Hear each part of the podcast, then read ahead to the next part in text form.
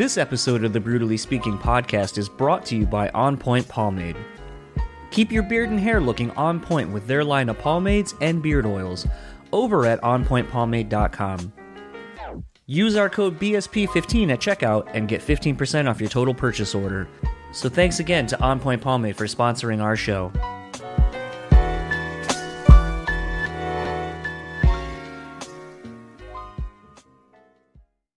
This episode is also sponsored by the Bean Bastard Coffee. Head over to thebeanbastard.com and pick up any one of their delicious hand roasted coffees. Coffee lovers will also enjoy their hand cut and handmade espresso candles and soaps as well. If you're in the Buffalo, New York area, head to their store located at 448 Elmwood Avenue. And thanks again to the Bean Bastard for supporting this show. Brutally Speaking podcast is proudly sponsored by Rockabilia.com.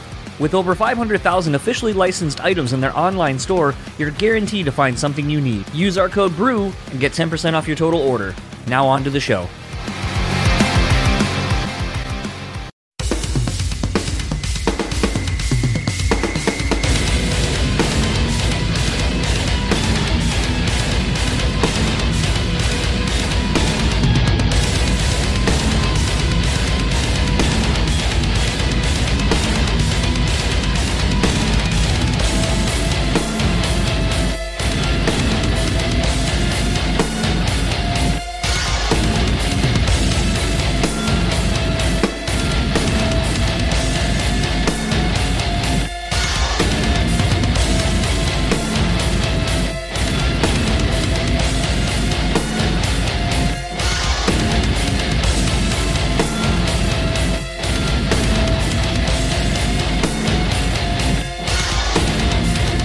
Up, everybody? Welcome to another episode of the Brutally Speaking podcast.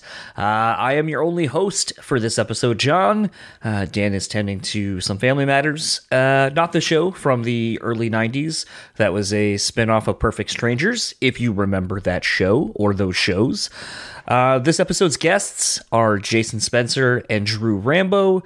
Uh, formerly, technically, of Wilson, and uh, more importantly, though, uh, they are the founder and co founder of uh, Fueled by Choice. It is basically a lifestyle brand, uh, podcast, um, sort of a band with prescribed fires. It's a lot of different things, and you're going to kind of hear all about those things, but. Um, basically jason and drew have been long long time friends. Obviously like i said going back to the wilson days uh, of the band. So it was one of those things where i kind of have been seeing what they've been doing. And you know we've been wanting to branch out a little bit more on this show and kind of have different kinds of people on the show uh, different things. It's not always band related necessarily uh, but maybe it's about uh, being motivated to do something uh, do some good for yourself your community so on and so forth. Uh, i think i've kind of made no bones about it that basically in recent uh you know last few months uh, therapy has kind of really helped me open a few new doors new avenues of communicating.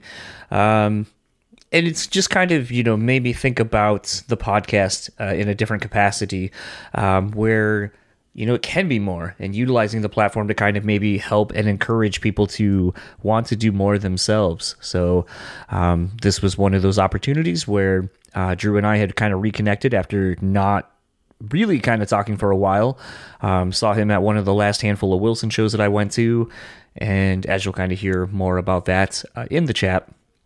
And um, yeah, so this is really cool. I really like. Uh, I I do like the fact that in this chat that we talk about kind of the hardships of starting a brand from scratch, uh, where you're trying to figure out what you're doing, what is your mission, uh, and you know, are you staying focused and committed to it? Um, I definitely had some of those growing pains over on this show for a while, and it's just kind of nice to talk to some other creative people and just kind of hear about the struggles. Um, I think too often when we start things, uh, or when you see things get started, I should say that you see people basically the final product more or less because everyone waits for everything to kind of be perfect. You don't see the the behind the scenes struggles and you don't really hear about them until way later um, when you're like well yeah you struggled in the beginning but now you're successful. Like you know what the fuck? You can't just be talking about a struggle so far later. Um, so it, it was one of those to me where i really enjoyed the vulnerability of jason and, and uh, Drew basically talking about, yeah, we did have problems. Um, starting this off, and there was kind of a weird inconsistency with what we were doing, and people didn't know what we were doing. And I kind of like that. So uh, I don't really like talking too much in these when Dan's not around. So let's get into my chat with Jason and Drew, a Fuel by Choice, and I'll uh, wrap up the episode uh, real quickly on the other side of it.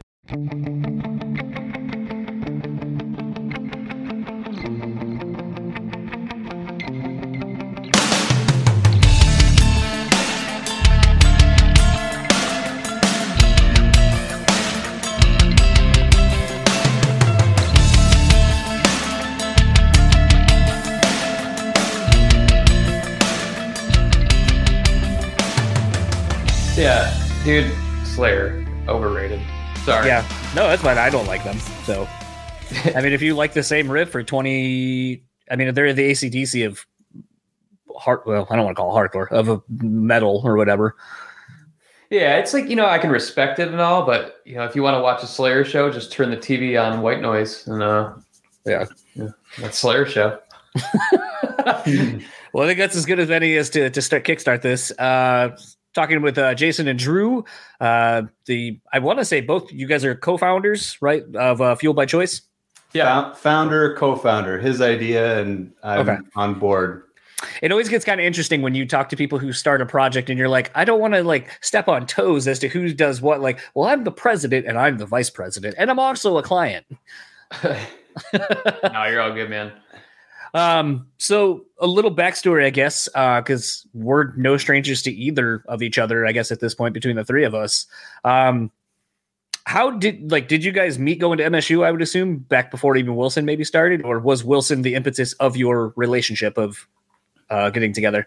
So we um, we actually met at a party in 2000, like the winter of 2008, I believe. Yeah, Um, and a girl that I went to high school with uh, was rooming with his ex girlfriend. So um, I met him at this party and we started talking about music. And I think um, we started talking about our favorite bands, and like Misery Signals and Incubus came up, which is the most random fucking combination, like as being our top bands at the time and we just started talking music and he, it turned out he was in um, for the fallen dreams or going out on tour with them um, in the near future. And i knew for the fallen dreams because of like the local scene and everything. Um, and we kept in touch while he was out on tour and then jammed and stuff when he came back home. And uh, the rest is history. That's it in a nutshell how we met pretty much.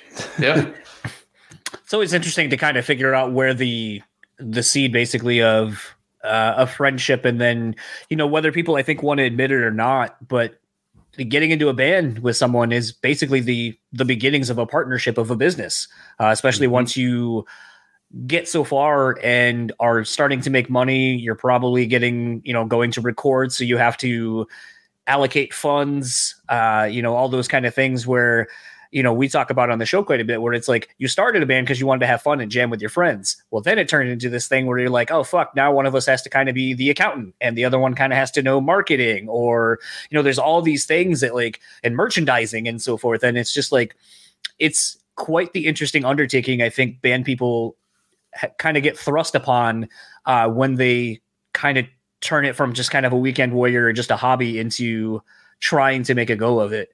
And I think it's kind of interesting that that probably was the beginning of your business relationship as well. I would assume.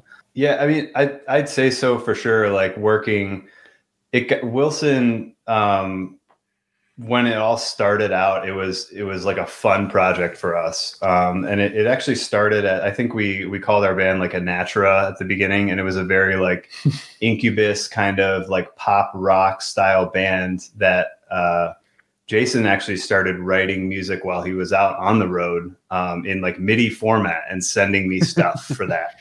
dude, that was so wild. I would get when I was I can't remember what tour it was. It was with FTFD, but I would just get really stoned and I'd be in the back of the van with like uh guitar tab, guitar pro yeah, tab or whatever. Yeah, Guitar Pro. And I would Yeah. just hear it in my head and just kind of put random numbers Yeah. on uh, the, the strings in the program. Like, eh, it kind of sounds like a clean a clean misery signals part, but it sounds sweet. And And then you you had uh you had like a mini like a line six pod or something to record through when you were in the van and you no, I didn't even have that then. you, you This had- was it was literally just the Guitar Pro yeah app on the computer at that time. And then uh but you would you would send me stuff and then like I think you would come home and you you translate it into a recording and I was like oh my god like this is he was sending me MIDI notes and then he turned it into a guitar part and then all of a sudden we're jamming in like McGowan's base- basement this stuff out for the first time um, and that's how it all kind of began and then um, long story short we ended up just deciding to do Wilson at the end of the day because it was something that people really got behind um, and especially at Michigan State and the party scene and everything. And it was cool to play house shows in Mac's Bar. Um, and we're like, fuck it, people love this. Let's just keep doing it. And it did become kind of that that business aspect where we were, you know, load load in, load out times, like who's handling the money, like we're actually making flyers now, we're putting them around campus, like who's going to be in charge of all that. And that so definitely in a way that's where it started. Um, I think when it took off to be really a business though that's kind of when i like took a step back and left the band though when So there's actually kind of an interesting correlation and a question I've I've wanted to ask Jason, and I think I've actually asked him, but just not for this. Um, but I in prepping for this, I actually think it correlates down the road with you, even Drew, where so my timeline of when Jason you left for the Fallen Dreams is kind of a bit shaky as to when you ended that and then basically started Wilson. Um, excuse me, but how much time had gone by between you not doing that and and basically starting what would become Wilson? Oh, let's see. So I was out of FTFD. I think it was like the beginning or like midsummer or something like that. And I had taken enough credits at LCC to be able to transfer the state. And I had I, there was that that very fine window to be able to like be accepted, and I was accepted. So, um, so yeah, I went to orientation. I started up at state, and obviously that was a huge. I was so confused at that time because it was like going from community college to being on tour, two completely op- opposite things, and then going to like a huge university from there. And then I would say, I mean, because Drew was at state, and then we started connecting on our what he was talking about in Natura, the more of the pop, um, indie style band. And we were just doing that for fun. We had a singer who was based out of Ann Arbor, so we kind of go from East Lansing to Ann Arbor jamming. But to, on your question about time, I would say it was about like three months Hmm. before him and I started jamming. But it wasn't Wilson was not a thing at all. Right. And uh, so a couple months go by. The singer wasn't really working out with us, and I had this old this old like Tascam eight track, and uh, I was just kind of going, you know, yeah, with musicians, you you have so many influences, and at that specific time, I was like really and just wanted to play dirty rock and roll. I was like uh, kind of on this '80s kick, and and so I started recording what we would call southern rock riffs on this Tascam eight track, which those were uh, the song "Trips" and "Switched" originally, and then I showed Drew McGowan, and obviously like they were heavier guys, or they were in the heavier music, and we just kind of formed these songs on the side of this project, which was probably because this that "Standing on the Ropes" came out what end of December. yeah i uh mm, thought it came out in like early, late, late I- 08 or early 09. I thought. i think i want to say i want to say this it was like in the late spring or early summer because we were playing mac's bar i can't remember exactly the timeline So I mean, like when we we when we started recording "Standing on the Ropes, I know it was cold outside Yeah. for sure. so that could be half of a year here in Michigan. yeah, yeah, it's true. seriously. it's true So I would say it was going into late fall and winter of 2008 was when I think Wilson started happening. And then there was a MSU battle of the bands. oh yeah which was like, which was literally probably the catalyst. And we still talk about this. I, I, I'll I'll get to that in a second. So we did this random battle of the bands because half the band went to state, so we were able to like compete. Mhm. And uh, so we did the show, and we somehow fucking won. and it was the weirdest thing because it's like you know you got these sorority girls and just these college kids hanging out. We're like, there's no way they're gonna like this heavy, you know, heavy music, which we all loved, and somehow they voted and we won, and we started thinking like maybe there's something more here to try. So the coolest thing, not to cut you off, but Sure. you have to know that this Battle of the Bands was at the International Center, and we couldn't use full stacks, half stacks. We couldn't use a six by oh, ten and SVT. So we had combo amps on the stage. Ugh. Jason had his Furman, his Sonic Max, his compressor, and everything in a road case next to a fucking combo amp. And like, I don't even know how. I mean, it must have been cranked to 11, like literally, and to hear it over McGowan's drums. And we just, I don't, it was loud. It was really loud in there, but um, it ended up sounding awesome. I Yeah. think. I remember everybody was like sitting in front of us, like nobody was standing. It was awkward. And we played three songs. I think we started with like Snake Eyes, and people were just like, What is happening? Yeah, I I mean, prior to that, we played the because our first show was in Milford, Yeah. I believe, but that but that was that was still like joke band, and that was that was that show, or the friend who asked us to play that show was the one who asked like, "Hey, what's your band name?" And then that was when him and I were drunk on a couch, and we looked at each other. I was like, Wilson, and it was printed on the flyer. So we did play, I think, one or two shows before the um the battle of the bands but the battle of the bands was that moment where i was like this band is way fucking cooler than the project we're trying to take seriously because I mean, even when I was in school, I was going to school to finish school. I, I didn't really necessarily want to be there. I was like, you know, it's a it's a great back pocket thing, but I wanted to finish and be out on the road. So as Wilson kind of started going, and obviously Chad got involved, and when Chad got involved was when things got a little more serious. We're doing the weekend warriors, and we're doing the you know the week long tours, booking everything ourselves, and uh, yeah, what was I gonna say? Well, like I lost my train of thought. what, was, what was I talking about? I do, I do this all the time. I do this all the time. I can go on a There's some- tangent. There's so much here that it's hard to remember. well, okay, so like the reason the reason I was asking initially uh to kind of bring it back to my initial question was more, you know, I from my perspective, you know, Jason, I know that you were going to, to MSU and you leave a band that by all intents and purposes is actually gaining momentum and is is going to basically do that thing that you're looking for which is I want to be on the road. I want to be in a touring band.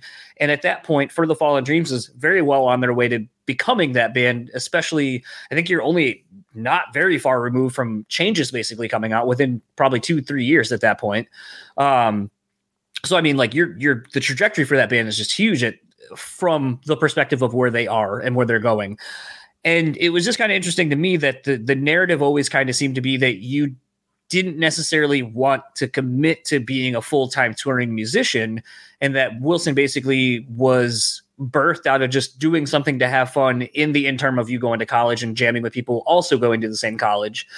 But it didn't take long for Wilson to catch you know catch on like you were both just kind of saying to then becoming basically right into the scenario that you left uh, almost seemingly for the same reason. So my question initially was going to be what made you want to pursue it more fuller, more full on at that point with Wilson versus FTFD? Sure. I mean, looking back, be like prior to maybe like a month, I would say about a month before leaving FTFD, I was just having like thoughts about is this the genre? Is this, you know, the band I want to try to make a music career with? And I, I'm, you know, all due respect, I, I love those guys and they did so much with that genre and that style of music. Um, I just always thought there was a slight glass ceiling to an extent in that genre more than anything. And uh, you know, not saying I was trying to be like a full on rock star and make a shitload of money. I never thought that would ever be possible. Never, never worked out anyway.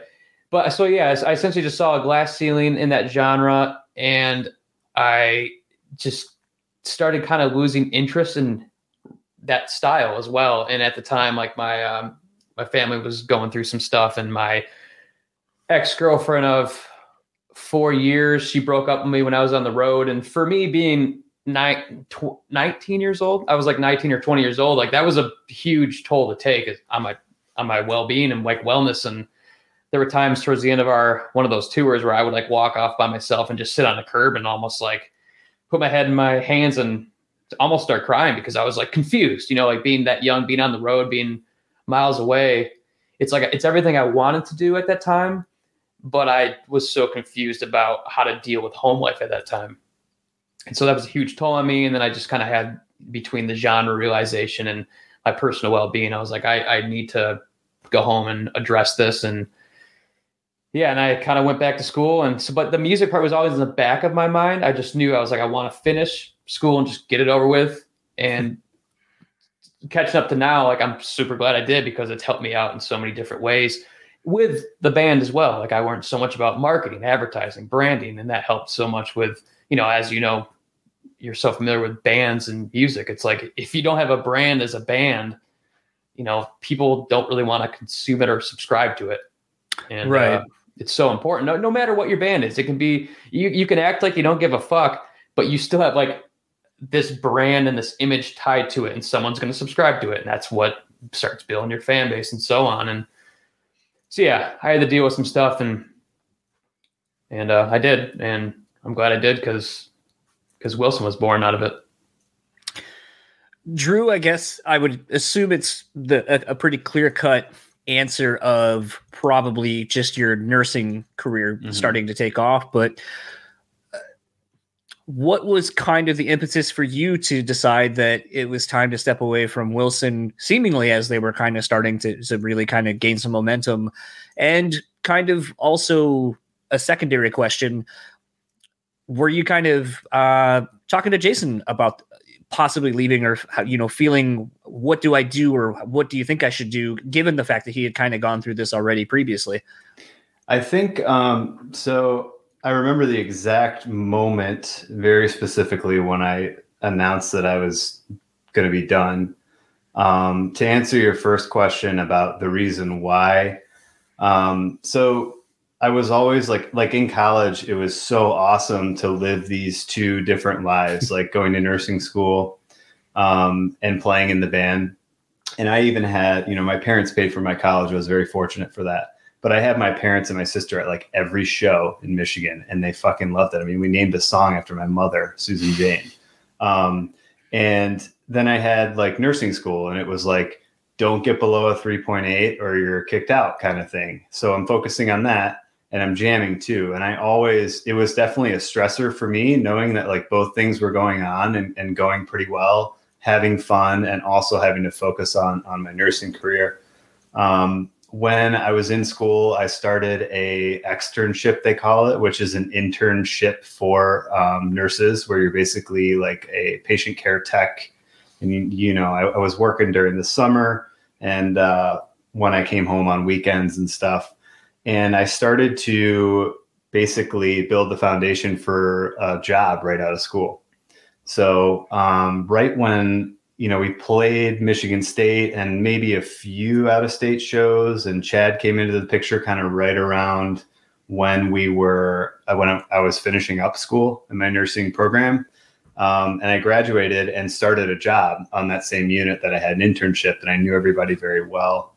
Um, and I was working 312, so I would work you know, Monday, Tuesday, Wednesday, and then it was like, all right, let's go out on the road. Let's go play Illinois and Galesburg. You know, let's go to Indiana. Let's come back, play something in Ohio, and then play in Michigan. So it's like Thursday, Friday, Saturday, maybe Sunday, we're playing shows, and then I'm working again. And I loved it for a little while when we did those stints. Um, and it kind of became it was like okay when's drew working? Let's see your schedule so we can plan these shows. So the pressure was kind of on there because i think you guys wanted to play more and branch out.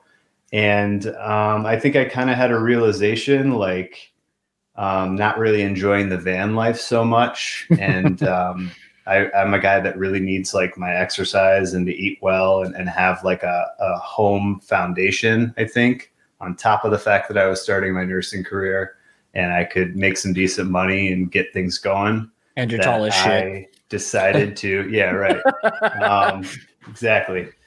That I decided to to stop and it wasn't for me. And it was like it was such a quick like gut feeling for me that it wasn't right and I needed to pursue my career. And I remember we played a show um in where was it? It was with um was it with Hey Bastard? Like we were with those guys I think so. and I remember being in the van, and I don't even remember if I talked to you about it beforehand, but I just like talked to everybody at once. I was like, guys, um, I want to let you know, like a few months before you're about to go out on your next tour, um, I think I'm done. I need to take a step back and focus on my career. And I just, so it was a conversation with everybody all at once. Hmm. And I remember we slept like all five of us slept on somebody's floor in a family room that night and then got up and drove home. Oh, I remember this. And I remember I remember it actually I was trying to remember the setting. I actually I remember it actually being like a very um I don't know, like a tension was released or something. And I remember us having a lot of fun that night. Mm. Um for whatever reason. That was just the vibe. So that's the story on that. It's just kind of interesting because you know, having talked to Chad somewhat recently, and he was talking about you coming to pick up tickets for like their Sunday Yeah. matinee show, and he goes, you know, Drew shows up in his scrubs, you know, assume, presumably either right after work or whatever, hmm and then. You know, he was like, "Holy shit, you guys are awesome!" And you're like, "Yeah, you know, we're gonna break up." Yeah. and so it was just kind of one of those like i mean that's sort of i i mean it's kind of funny because like you know with the the to see how big wilson has become and i'm sure drew for you it's even more wild to see it because you, know, you were part of it at the Mhm. very beginning i feel like i was not too far behind when you guys actually started playing shows i mean i always joke you know whenever darwin would show up or people know darwin and i'm like yeah i saw wilson open up for darwin's band Mhm. yeah. so that kind of yeah so it kind of goes to show like even on a local level i was around when you guys are still like the first of four on a local bill and being like what the fuck? Like yeah. why are you guys the opening band? But uh, i think that's a common sentiment from a lot of people but it's um it just is kind of one of those things in kind of thinking about it. It's there's just there was a lot of people kind of coming in and out after drew left. You know you had taylor for a while um you know mcgowan ended up leaving and then you get puhy and then um taylor ends up leaving and then you get kyle. You know there's just a lot of changes uh happening in a very short amount of time. And you know i would assume you guys obviously probably stayed in touch throughout the whole the whole thing. Um Oh yeah. but to kind of you know we'll eventually down the road you know we can do a whole nother kind of wilson thing from beginning to, to end because i think i've wanted to do that with jason for a while. Um but you know kind of speeding forward you know it was really cool to see drew start coming back around toward the end of wilson basically. Um i know probably a lot of people didn't know who drew was uh, at that point like when seeing him at shows. Um and then you know getting to be master of ceremony on the stage and doing all that kind of coming out and doing you know Susan Jane and stuff like that uh, was cool for me to kind of bookend what was Wilson from beginning to end as a longtime fan. But at that point, when did the the idea for Fuel by Choice really start? Was it because I think anything that anyone does, there's always the the idea. And then by the time you you are launching it and telling people about it, it might have been a year or two down the line of building everything to get it to where you're you're announcing everything. So how long was this an idea before you guys announced it? So I started kind of coming up with the concept towards the end of Wilson. So like I think it was on our very last tour. It was it was a tour we were doing that we knew the band was done. You know, like I, I think uh, Chad mentioned that in your interview with him, where we just knew. You know, Yeah. Kyle was already gone, and I was just having like an epiphany in looking at the dudes in the band around me and myself too, and kind of looking in deep and being like, man, it's been 10 years and we're still here. Like, I, I know like we're coming to an end, but like, why, why have we, you know, it's not like we're, we're not making any money to pay a mortgage. We're not, we can't buy cars with this thing. Like we're, we're still a slave to the road essentially. And, uh, I just started thinking more about myself and why I had done it. And you know, I was also finishing up my master's while on the road. And so it was like all the shit that was going on. And I was just fi- trying to find like a reason to validate why. Your And, last 10 uh, years? yeah. And, uh, and I just, you know, this, the word choice kept coming like, I chose to do this. We chose to do this. And then I started thinking about friends at home. You know, Drew chose to follow his career as a nurse. My uh, fiance chose to open a um, her own business selling candles, and I just started thinking, I was like, everyone makes a choice, and they're always they're fueled by it. And I was fueled by the choice to pursue music for so long, no matter what the outcome, and no matter how hard it was. And so that concept started coming, and then uh, I, Drew and I, we went to a, a TEDx um, event, which I mean, if anyone can go to one, it's it's fucking crazy, It man. awesome. It's inspirational, but just it's so interesting that you know the types in all walks of life at those events. And I brought the idea to him, and I was like, you know, does this resonate with you? You know, and obviously it did.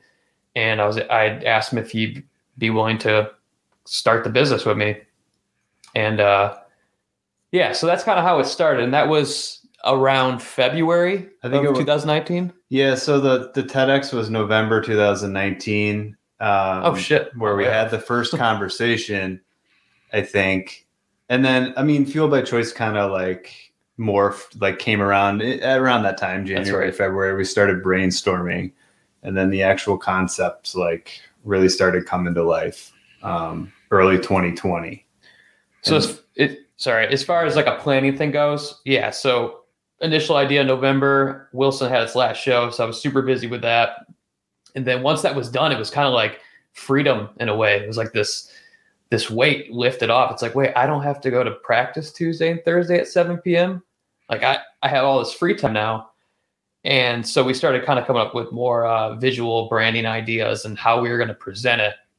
And we always knew that we wanted to do wanted to do apparel and we wanted to do a podcast. Podcast was always kind of mentioned in the beginning. It was more or less like, okay, we need to take it like baby steps.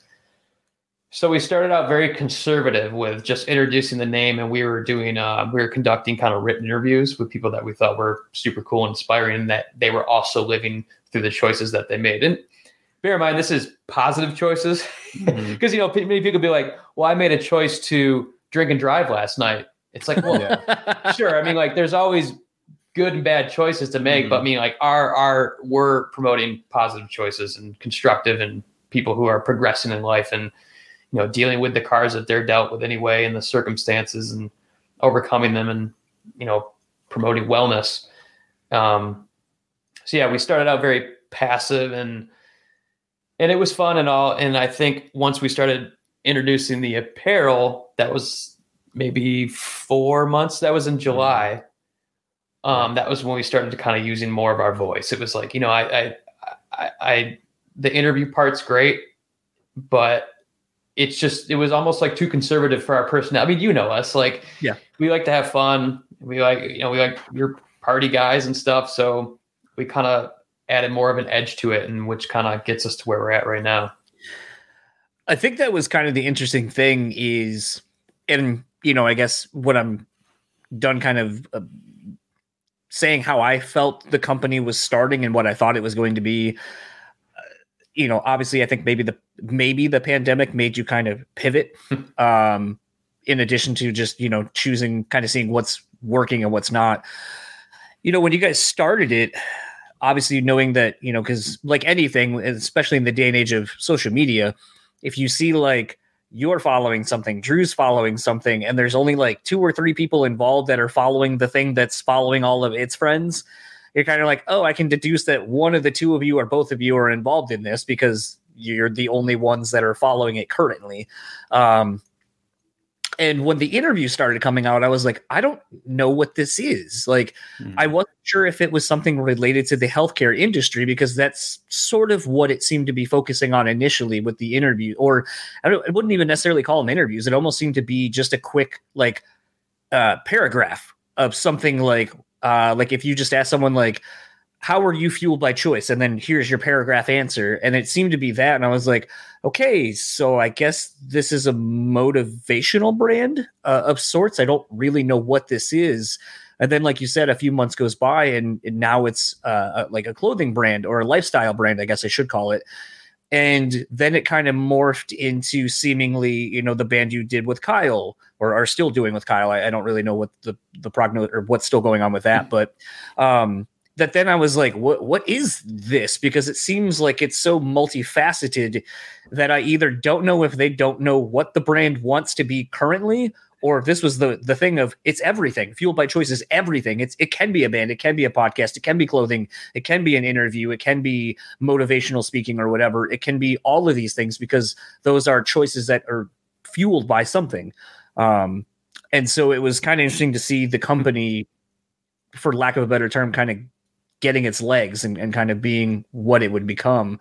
Um, beyond, I guess, the initial blurbs or the interviews or whatever, what was the original mission statement and how do you think it has morphed now to what what do you think it is now versus what you started it as?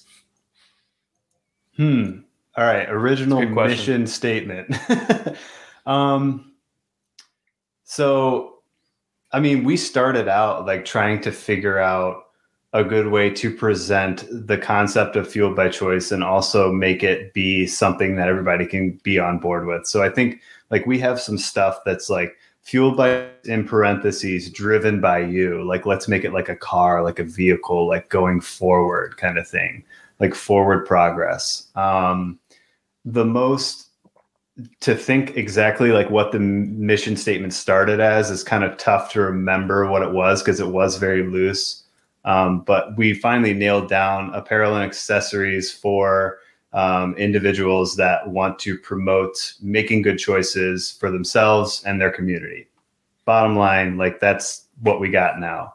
Um, I think it's so funny that you say you know, because you followed the brand and and the prescribed fires band and everything pretty closely, obviously, and you know how we've kind of branched out. Um, I have that's one of the criticisms we've had is that mm. we don't have a niche. Like we haven't figured out exactly what it is that we're going for. Um, and it all kind of has evolved. What's really happened that I think is cool is that I, we've had people that have like bought apparel and then they come to me and they'll like see an interview and they'll be like, I love what you guys are doing. Like, this is awesome. And so while we're sitting here trying to figure out like what we're exactly pushing and what's really important to us, people are, are saying that it's inspiring them. And that's bottom line what we really want. Um, and what we realized is that we need more of an identity. We need to actually like talk. We need to um, make our podcast and interview people Hmm. and get the word out and ask them what fueled by choice means. I mean, that's where we started with those little interviews and sending emails and um, gathering stuff. But how cool would it be to identify ourselves as people while interviewing and um, getting feedback and putting stuff out there is so important. So that's kind of how it's what it's evolved to now. So it's it's apparel and it's it's you know interviewing people to try to uplift others. And um, I don't know if you want to add to that, but you pretty much nailed it. Um, it's been, for lack of a better term, we weren't super like focused on this is it. We were just kind of like, let's put stuff out there and see what happens. And I feel like now it's, as you can kind of see, it's being becoming a little more focused, which is exactly what we want. Um, and it was kind of confusing with prescribed fires, us rolling the brand out and prescribed fires at the same time. Cause I had people that were like, what are you, you're like doing a brand and you're doing a band. I'm like, yeah, like we're just like all of our creativity, we're just throwing out there while we're all like isolated in our homes. Um, but we understand that it's confusing too, for sure. Yeah. I think that's the interesting thing at times. Um, I know I've gone to Jason uh, somewhat recently to kind of help with branding of sorts and kind of just getting an understanding of you know i guess what do you want like the funny thing about doing the podcast is like you know i see the numbers but then like hardly anybody gives me any feedback of any kind good bad or indifferent. Mm-hmm. so you're just like i mean i guess this is good. I don't know. Like no one's no one's saying like dude this sucks or yo this is awesome. It's just it just is And so Yeah. you just kind of get to the point where you're like, okay, after like four or five, you know, about five and a half years now of doing this, you're just kind of like, okay, I think I need to do something different because it's growing, but I also get no feedback, which is probably not great.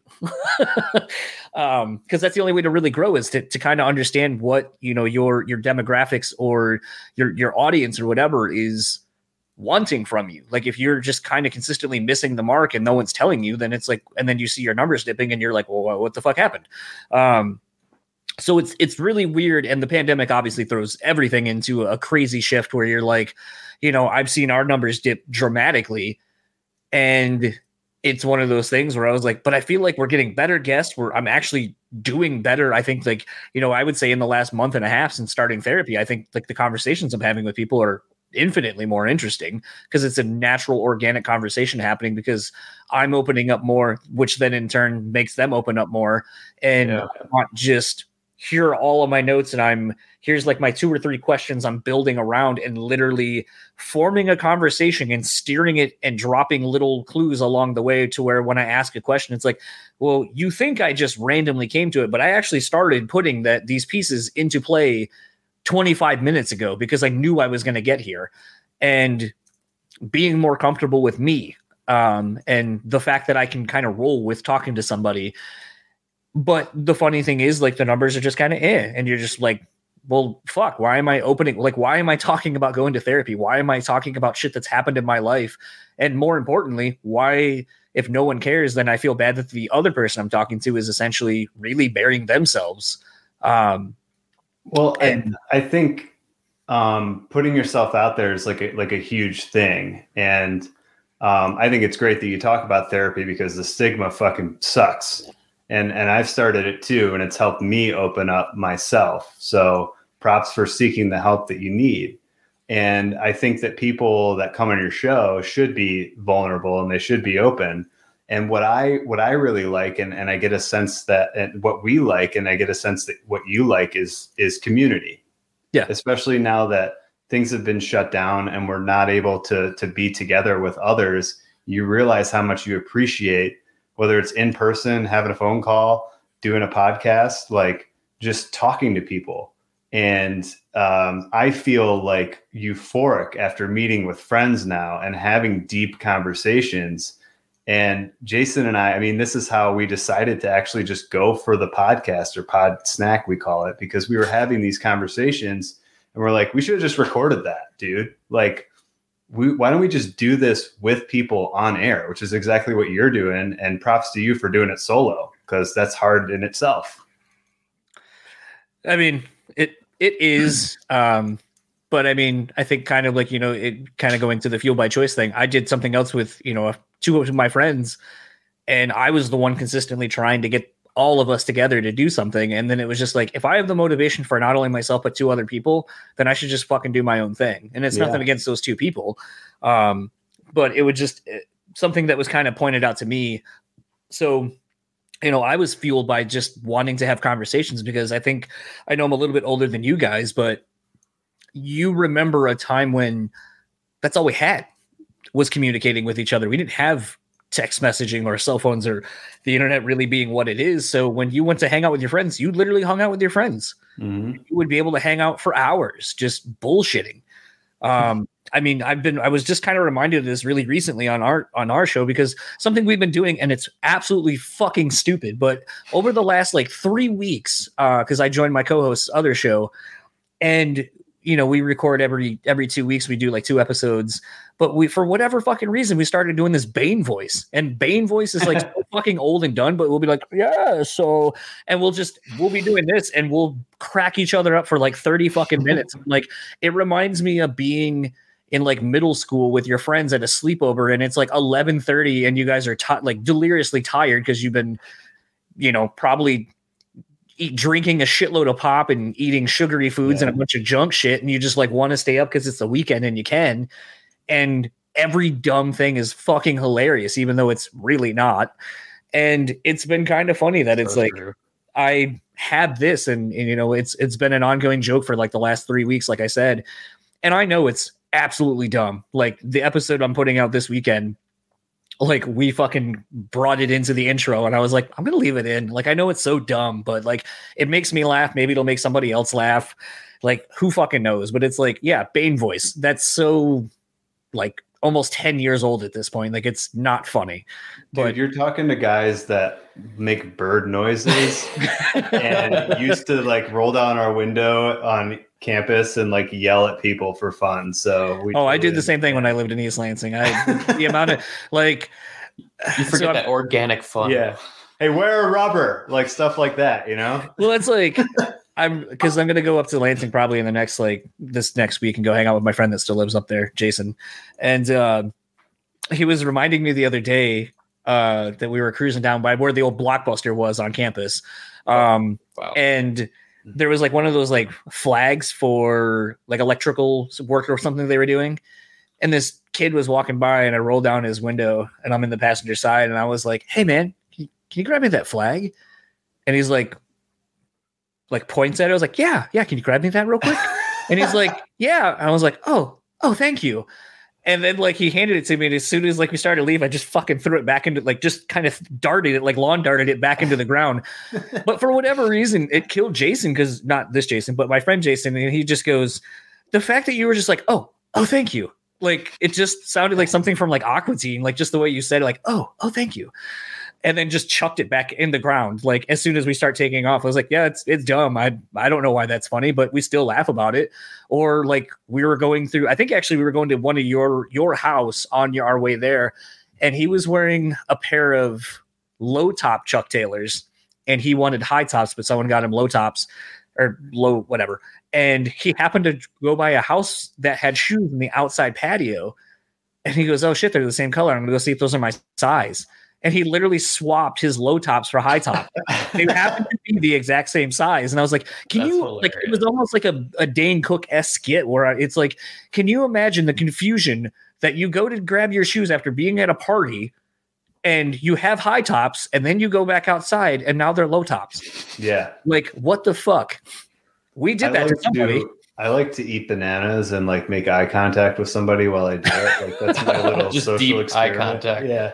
And they were like, "What the fuck?" It's like, whatever. I like potassium. Dude, you're so right though. It just just reminded me of like we would make our own humor or make our own entertainment. Where nowadays everyone's just like, yeah, no, this is way fucking funnier than anything you have to say, and it's sad, man. I mean, obviously you got to roll with the times, and that's the way it is. But you know, that just reminds me of just creating your own humor with you know your friends in a room, and you got no distractions, like hey, there's no more th- that cartoon or that show's not on anymore. So now we just need to hit, hang out and dick around and drink some more Mountain Dew or something. Mhm. But uh, Yeah. yeah, that's that's crazy. What um so I mean kind of been wrapping up because I know you gotta be done soonish. Um since starting a podcast, that's something I always like asking people who have started doing them.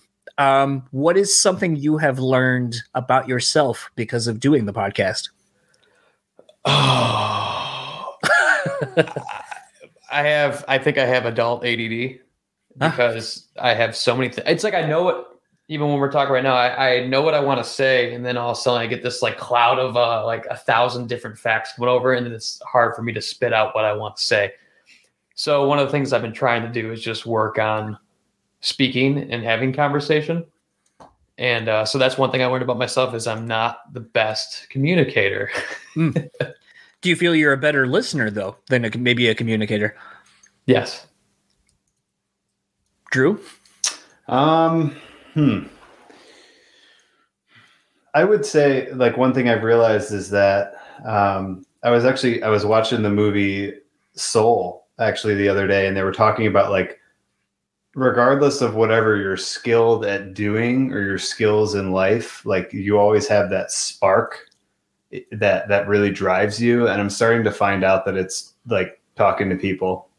Um, because I, I work at a job with with you know and i was very fortunate throughout the pandemic to like have hundreds of people that i work with that i can communicate with and like these different pods of people that i'm that i'm friends with and um, i've always had such a large circle of friends and, and it, i um, i don't know i guess i appreciate it more and i find that just talking to people fills me up and doing the podcast has only just showed me more of that.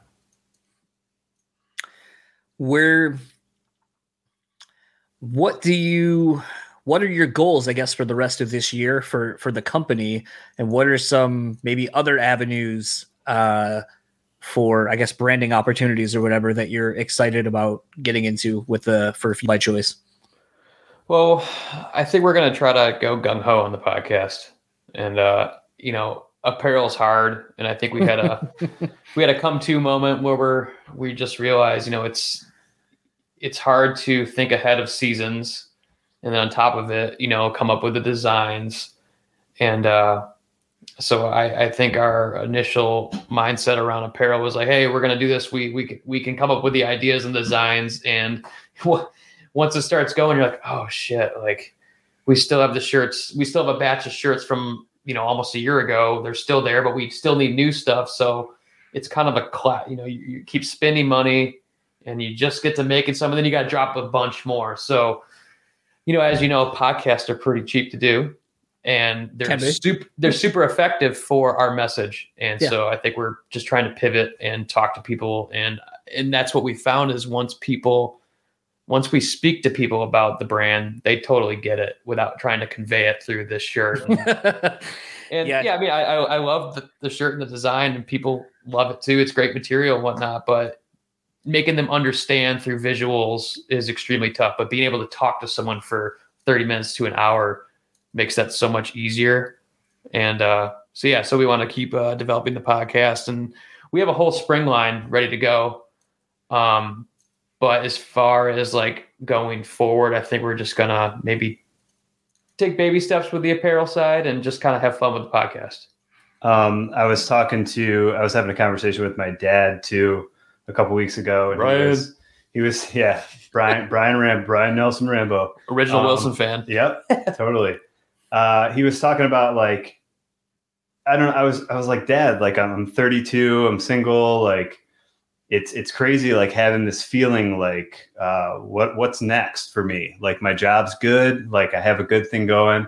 He's like, Drew, when I was um, when I was 26, like we started having kids, and you were like my purpose in life. Like your your mom and I raised you guys, and that's what we lived for. And so I personally, and I know Jason feels this way too, like charity and giving back is huge. Um, and using this brand, uh, it just it feels like what we're supposed to be doing. So to to be able to do like the Great Cycle Challenge, like we raised over 20 grand with a great group of like cyclists last year, hoping to double that up this year, um, give back to children's cancer research. Um, any way that we can use our uh, apparel to to give some of the proceeds to a certain charity. Um, or we're working with Hope Network now, which is big on wellness and, and mental illness and stuff, and um, co-branding a little bit. So I think that's always on the table for us. We don't have necessarily specific goals for that, but any way we can raise money to give back and use the brand to do so is huge too, on top of everything else. Yeah, exactly. Just having fun with it doing meaningful events and you know hopefully with our music background we can do like a show yeah. and you know collaborate with hope network or some other uh, organization to raise funds for a specific cause and uh, so hopefully we can get back to shows because that was that's a, been something on our mind too is like you know maybe chad would want to be involved too it's like just coming up with some kind of event get some people to play. Maybe Scribe Fires can play. Mm-hmm. Wilson reunion, maybe. I'm just kidding. yeah, never know. I don't think all of you have sold all your gear yet. No. Yeah. Got plenty of gear. And I'm getting married next year, so that's a big one. Yeah. That's a big one. Oh, the Wilson reunion at the the reception. Yeah, we'll have like 10 reunions. but one song per reunion. Does I guess I'll kind of end it on that. Um you know, because I, I, I wasn't able to go to the the last shows, um, the last sets you guys did, which was kind of a bummer, but kind of almost one of those where it's like I felt like I had my time, like of when no one was there of seeing you guys play, and this was kind of like for all the people that you've amassed over you know the 10 years that maybe this was their second or third time ever getting to see you because they just found you. So it kind of turns into one of those things where you're like, I guess I won't be greedy because like I can't go and I'm not going to feel bad about it because like I have 10 plus years of going to see you all over, not even just here in Michigan, but like all over. And, but it was a thing where I was really hoping for at least like an OG Mac's set. Like amazing.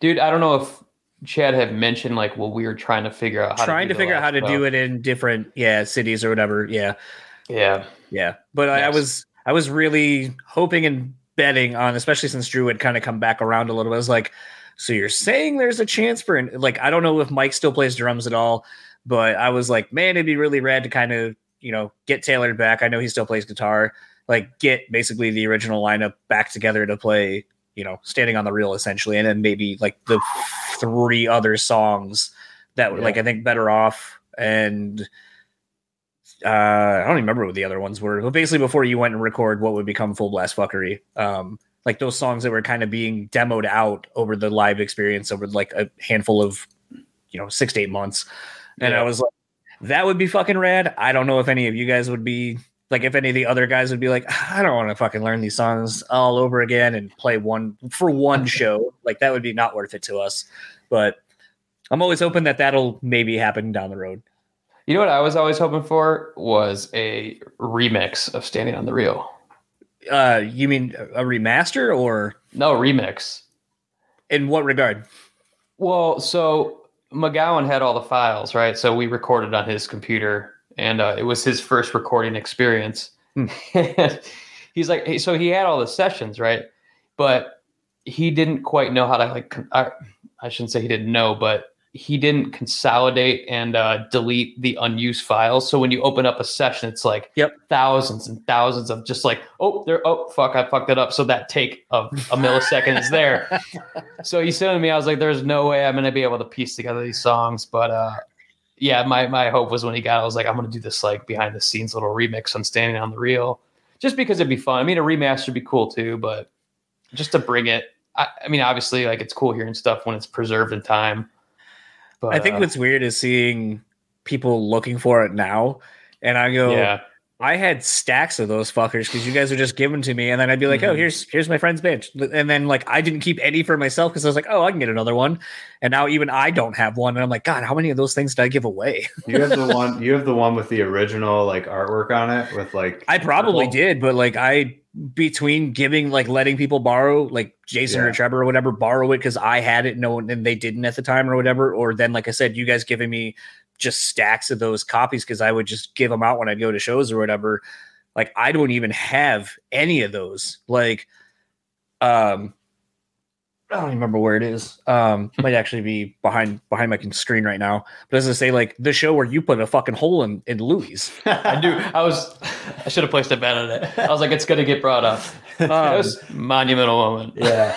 I'm surprised but, I didn't break my fucking leg. Like, I'm lucky. The only reason that I thought about it, honestly, was because I just ran into Kyle Geary, like from Stockton, like tonight. Mm. So wow. I, was, I just was thinking about it. Um, wow. So I mean, it was just one of those things where it's like, like, and that's that's kind of to you know close my comment though about that. It's like that was to me like seeing you guys play in front of like nobody constantly mm-hmm. around that time and just winning people over one by one or 10 by 10 or whatever and you know like steve hunter that used to run sound at mulligans would talk about that show legendarily talk about the show where sound was fucked up. You guys i think had 45 or 50 minutes. 32 of them or 35 of them was fixing your sound issues because something was wrong with your gear. And then most bands were probably been like well i guess we're just not going to play. And then chad's like we still got time? 20 minutes? All right we're going. And then you guys like just killed it. And it's like we talk about like those scenarios where things that would be setbacks for a lot of other bands where they're like, well, this isn't perfect, so I'm not going to fucking do it now because like it's not going to look as cool or I'm not going to be able to present myself the way that I feel I should. Your ethic was always blue collar as fuck and just do it. And you know, I've always championed that aspect of you guys where yes, I do. I mean, just very much like myself. I love partying. I love having a good time. I don't know anyone that doesn't, but there's a side of that that I often think gets belittled by like your work ethic gets belittled by your party vibe. And that always was a bummer to me because I know you were better than that. I feel like I've good, always been the champion to be like, yeah, I know they're a party band. Yes, they are absolutely fun to hang out with and great musicians. Let me show you this other side that I always see.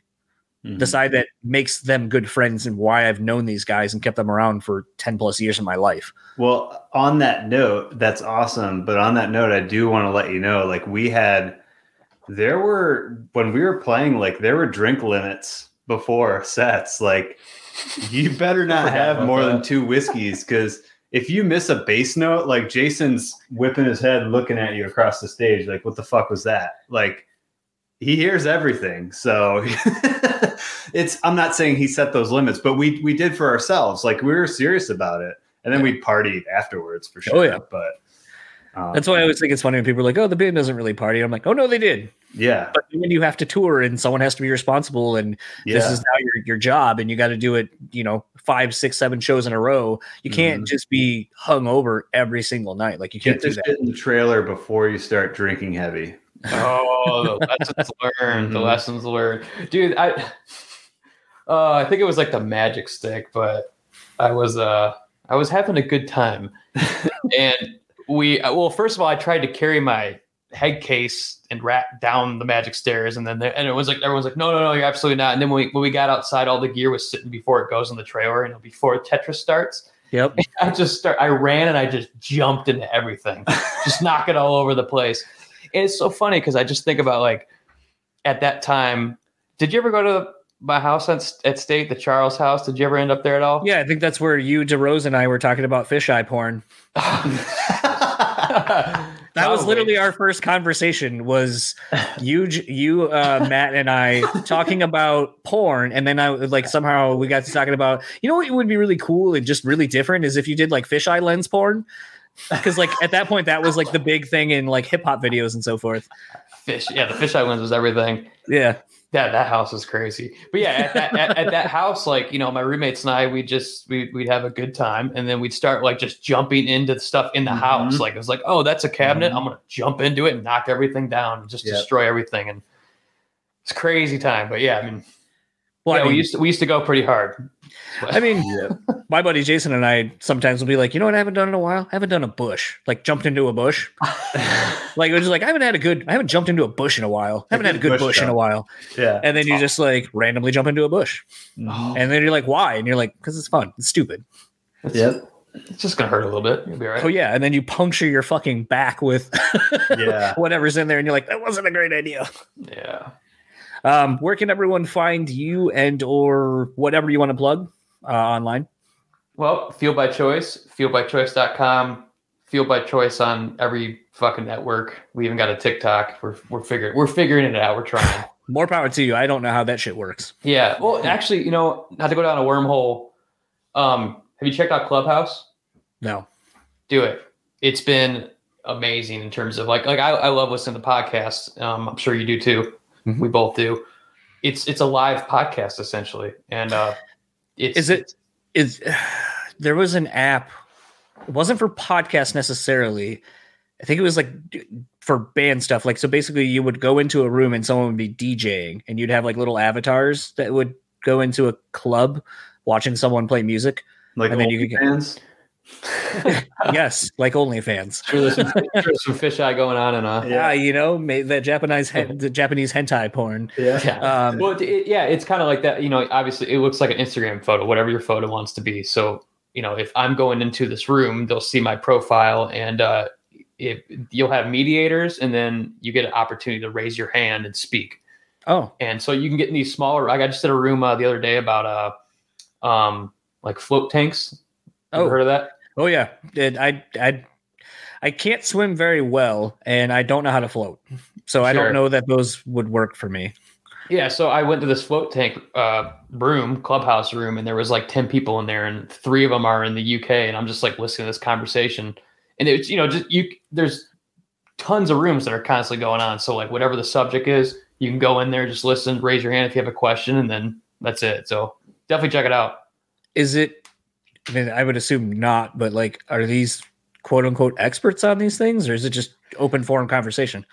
Open forum. I mean, sometimes you'll get like legit people, like a, like a doctor who's speaking about something, and then you'll have he'll he'll be featuring some other doctors in the room, and then people can they'll open it up for questions, Mm. and then someone can maybe ask something specific about whatever. But uh, I mean, just like podcasts, you know, you, you have your experts, and then you have your experts, and uh, yeah, It reminds me of like Reddit, like a live recording at Yeah. Reddit, essentially. I just use Reddit for porn. Who doesn't? Do I don't really know fisheye what- lens to- I don't really know how to use Reddit for anything. Like I tried using it to post the podcast in there, and then someone would always flag me for doing it wrong, and I'm like, dude, I, I don't know. I give up. like, Yeah. this makes no sense. Oh, you need to put this like semicolon here first, and you're like, I, I thought I Uh, did. Reddit police, huh? Yeah, every time, every time someone would be like, you did this wrong, and I'm like, I'm sorry. Just trying to fucking post something. Well, thanks for uh, taking the time and uh, looking forward. hopefully, people follow your podcast and uh, maybe when things, I don't know, maybe I'll see you in one of those clubhouse things. Yeah, Yeah. dude. Hey, well, if you're interested in being on uh, our podcast, let's let's do something. So that was my conversation with Drew and Jason of Fueled by Choice.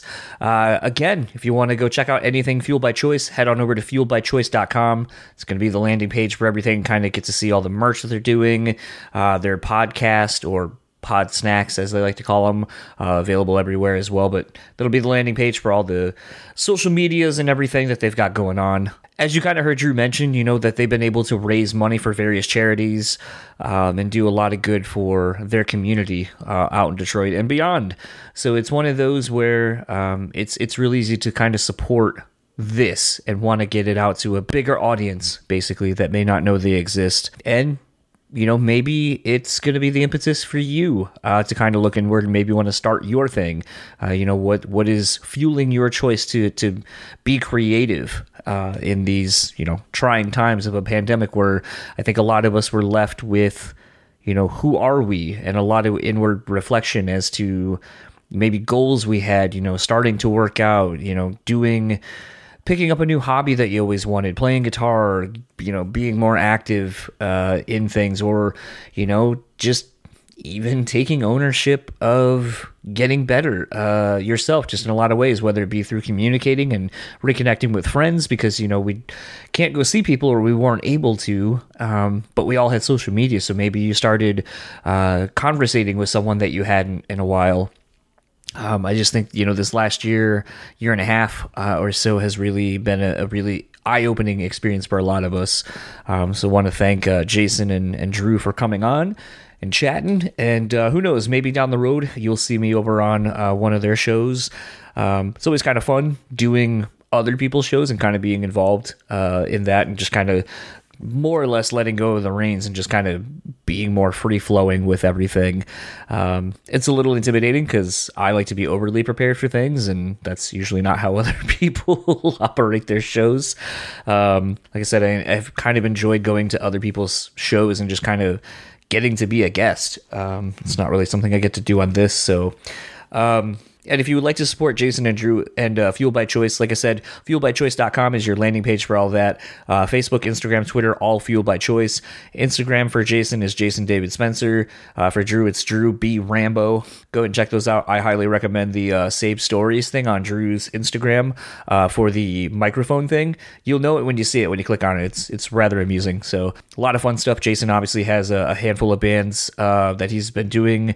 He's also been doing working on people's websites and so forth, making those better. So just a lot of things that those guys are, are doing uh, and providing interesting content to follow uh, to be inspired by. And if you want to keep up with Dan, you can find him simply enough at Discuss Metal. Dan on Twitter, Discuss Metal uh, on Instagram, and just at his name, Daniel Terry on Facebook.